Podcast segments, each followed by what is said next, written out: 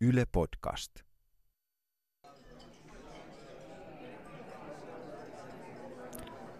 Miltä se tuntuu, se masennus? Ystäväni kysyi. Ystäväni on tehokas, ahkera, eheä, tarmokas, hieno, täsmällinen, voimakas. Ystävälläni ei ole kokemusta mielenterveysongelmista ja melko varmasti olin ja olen hänen lähipiirinsä ensimmäinen mieltään sairastava yksilö.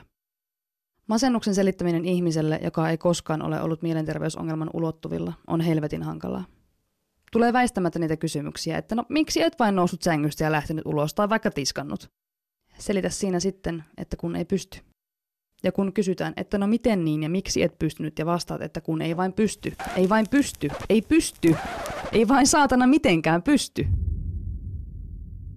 Ei pysty, vaikka ei ole minkään virustaudin kalvamana heikentynyt luurankomaiseksi ja kadottanut kaikkia fyysisiä voimiaan. Ei pysty, vaikka kaikki raajat ovat paikoillaan ja toimivat.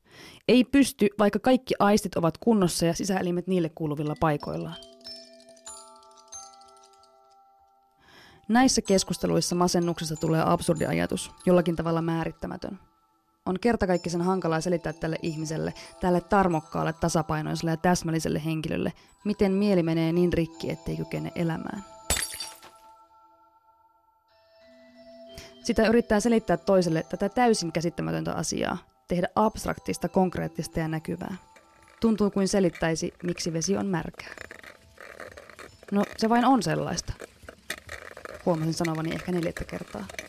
Se vain on sellaista, ettei mikään tunnu miltään. Ei ole tulevaisuutta tai menneisyyttä tai minkäänlaisia tuntemuksia edes rakkaimpiaan kohtaan.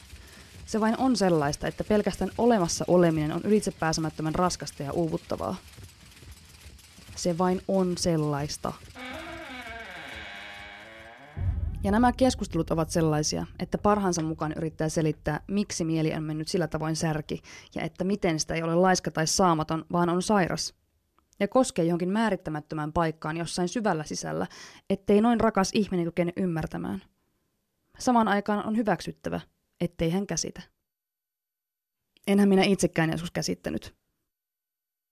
Olin yksi niistä, jotka tuumasivat, että No kyllähän se siitä, kun lähtee ulkoilemaan ja tekee oikeita asioita, eikä vaan tajota kotonaan. Ja että kyllähän sitä, jos syö vaan kunnolla ja hyvin ja tekee oikeita asioita, niin, niin, niin, niin. Ja vuosia myöhemmin olen sitten siinä ja argumentoin ystävälleni näitä väitteitä vastaan, että kun ei se liikunta auta tai ruokavalion muutokset tai päällään seisominen.